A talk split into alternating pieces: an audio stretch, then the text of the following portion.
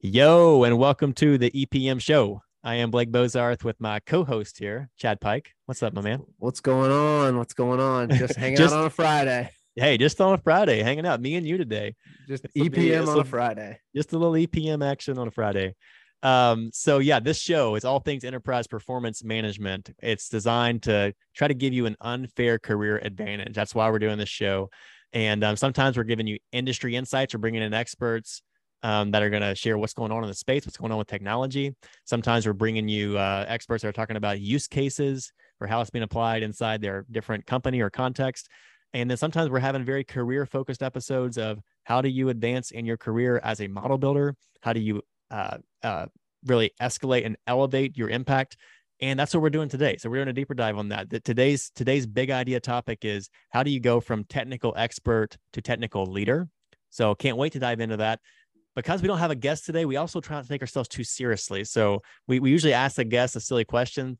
Now you're gonna have to hear us talk about something silly for just a second. Chad, what's the what's the what's the silly topic? What's the silly okay. question for the day? So the funny thing is, we should just tell people what we were doing before this. We were like, "What's our silly question today?" And we were googling silly questions. um, and so here's the question that came up on Google, and we're gonna answer it right now. If animals could talk, which species of animal would be the rudest? Blake, you can go first because I don't have my answer yet. um, I, at rudest animal, I gotta think. I gotta think rhinoceros, man. They That's funny. Seem, That's what I had in my they head just. They, they just seem pissed off all the time. Yeah. So I mean, I feel like I feel like if they could talk, they'd be pretty dang rude. That's that's so, what I got for you. Hey, a rhino. That's a that's a great great answer. I think um I'm gonna go very basic and domesticated animal here but I think like honestly, if I were a Chihuahua, I think I'd be pretty rude. I mean, they're just like, I mean, I don't know. Like you see the little yappy dogs, they just kind of yeah. all look angry all the time. Um, no, I hope, hope someone who's listening to this podcast doesn't have a little dog. I'm sorry. I was thinking wiener dogs. Actually, let's be real. They're they're the ones that are always. Gosh. Yeah, I mean, they, if I were called a, if I were called a wiener dog, I'd probably be a little bitter. Actually, when you said domesticated, I, I, immediately went to cat. Duh, that's the answer. How do we miss that? you know what? Hey, you know what would be a rude animal? The hairless cats. Oh, those those look those they could be. Oh, rude. no doubt. All right, so there there we go. There there's there a we are trying, we're trying to take ourselves too seriously. We want you if you're going to listen to this show, we want you to at least have a little bit of fun with us as we go about it. Um, but today's big idea is what does it look like to separate yourself as a as a model builder? So separate yourself from being a technical model builder to how do I grow into what we're calling a technical leader. And um, the premise here is that we believe that technical skill, um, that competency from a technical perspective, is what gets you in the door. It's also what it's also what can accelerate your career when you're first starting out. The more the more uh, technical ability you have, the more uh, technical competency you have, the more you're going to be trusted. It's the easiest lever to pull. Hey, the more I can increase my expertise in this, the more proficient I can become in that technical skill, the more opportunity I'm going to get, the more I'm going to be trusted. But here's the catch. If you only stay there, if you're only focusing on the technical, then your career will plateau. And that's what we've seen time and time again.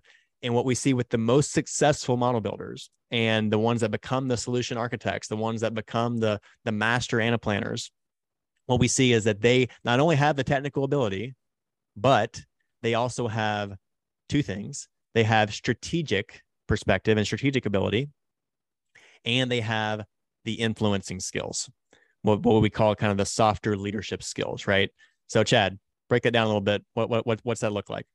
Absolutely, those, those softer skills. It's, I mean, it's it's you know really let's talk about maybe some of the roles that these individuals could be in right? It i mean you're talking coe leaders um team leaders things like that. But engagement leaders for engagement for implementations leaders, exactly. Even if you're not necessarily like have direct reports but you're the person who's entrusted with maybe the client facing relationship or um, to lead the project team right it's those it's it's getting into those types of positions and being able to not just get in there but thrive there finance um, transformation other right. other other transformation the one who's actually mm-hmm. leading and advancing um, transformation Absolutely. And then I, you know, I think um, the other thing from a like being a technical leader, what does that look like? What do these individuals do on a day-to-day basis or, or over the course of a, of a career? It's you know always honing their ability um, to teach others how to do what they do to scale their impact and mentor. Like, how do I bring others with me? Um, if I've put in all this time and sweat equity to build my expertise, that's not just for me to hold; it's for me to pour out into others um, and that's how that's how we accelerate our influence in an organization or a community right um, so they're they're living that out there and putting intentional time in to practice that um, and then other things you know working on your career not in it maybe like you want to talk about the importance of white space um, for yes. a technical leader yeah. And so I think that's one of the things. So, first, I, that's a big nugget, by the way, in terms of like when you can do the work, that's amazing. When you can teach others how to think and how to approach and how to do the work, that's starting to separate and that's that that's where you start to see okay the value you bring to an organization just goes up exponentially so that's a huge nugget chad um, that you just mentioned go ahead i was going to ask a question because i'm trying to think about maybe the person who might be listening to this show that's like hey like maybe i maybe i struggle with this naturally maybe i maybe communication's not one of my gifts or my skills very naturally so I, i'm hesitant to mentor like what are some practical ways that someone can begin to hone that ability? You know, I think that's it's critical question. that we hit on that.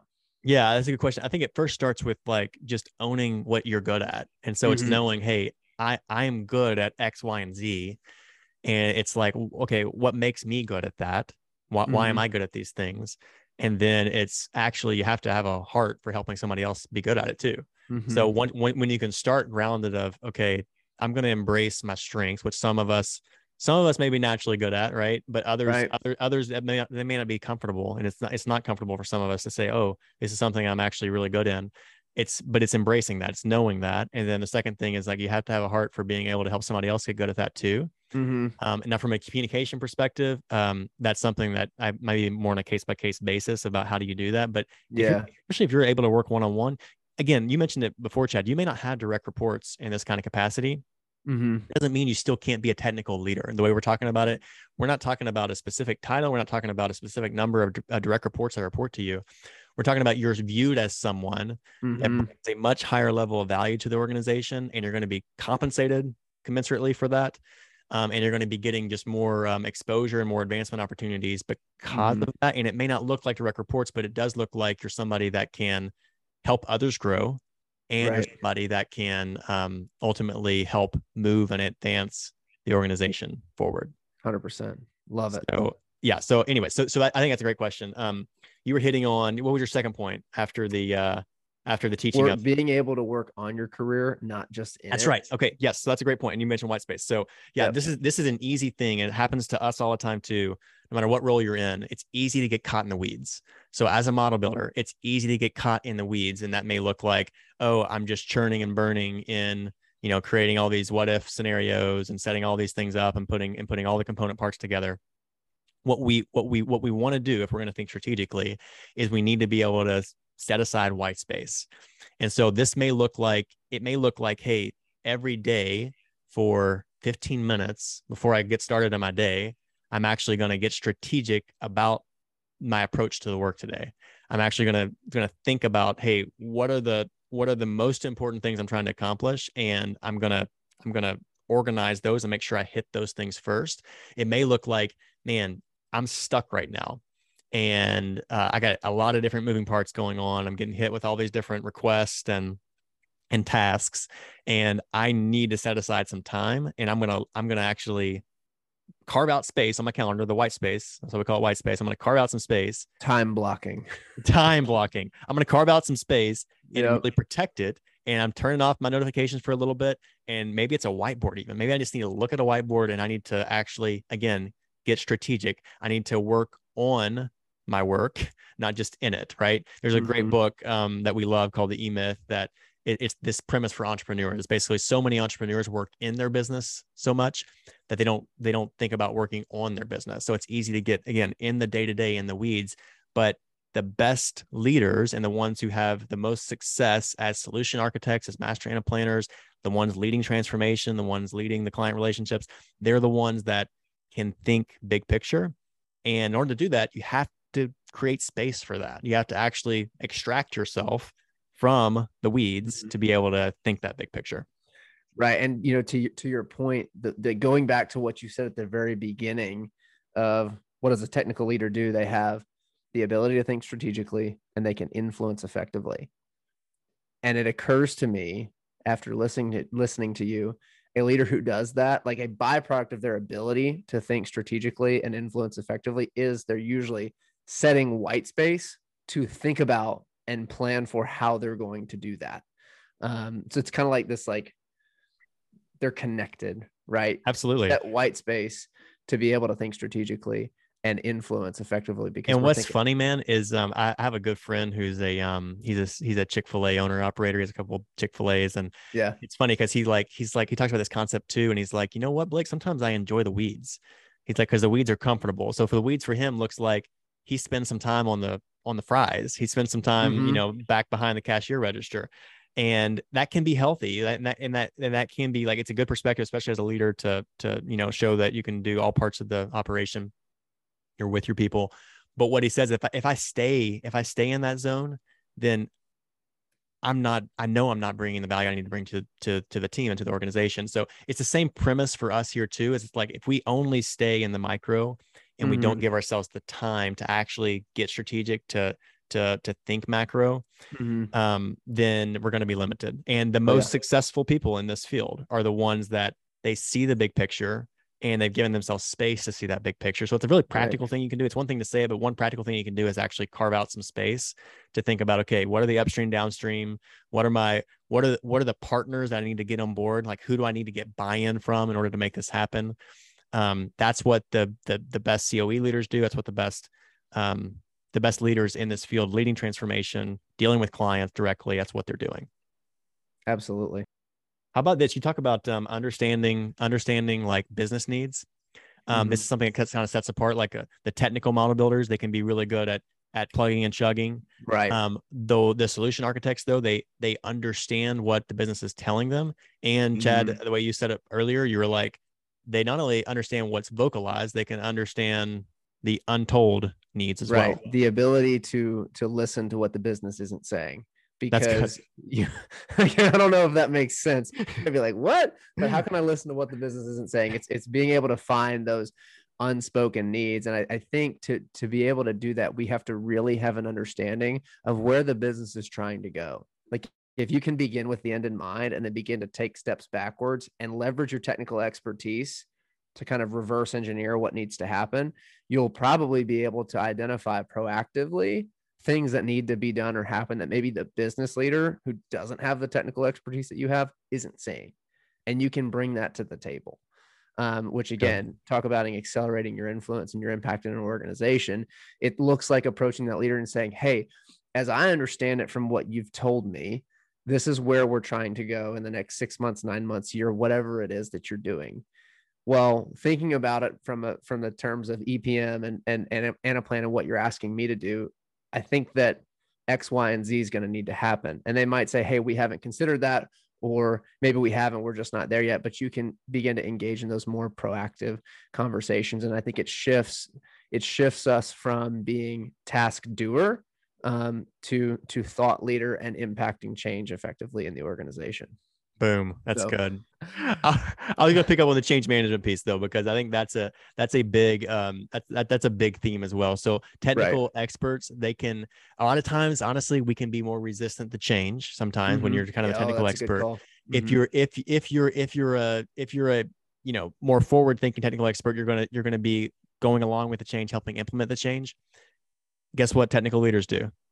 They drive the change. They lean in they lean in and and and not only that they can cast vision right yeah so um so being the having the ability to actually cast vision for hey this is this is where we're going this is the way these things need to fit together mm-hmm. um these are the kind of scenarios we need to be planning for mm-hmm. we need to mm-hmm. build around this being able to to see ahead and then to be able to get people on board with where you're going yeah that's ultimately i would say that's one of the biggest differentiators between mm-hmm what separates the model builder from the solution architect to the master planner to the ones that are actually leading transformation.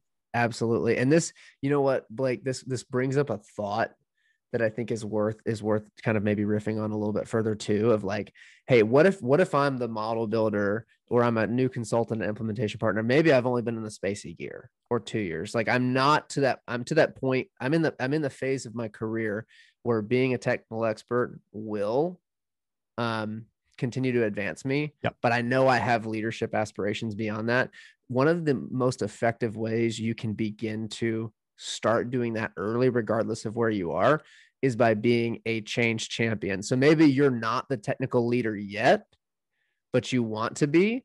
And you know, like that's not necessarily on you, it's not in your job description.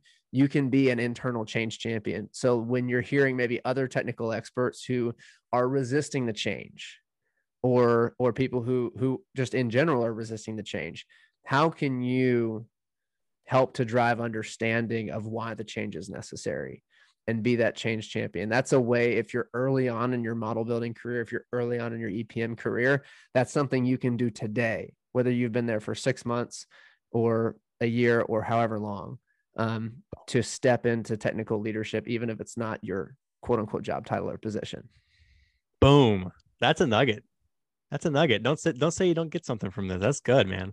Thanks for thanks for bringing that. Um, try to, try to give it. a nugget or two on a Friday.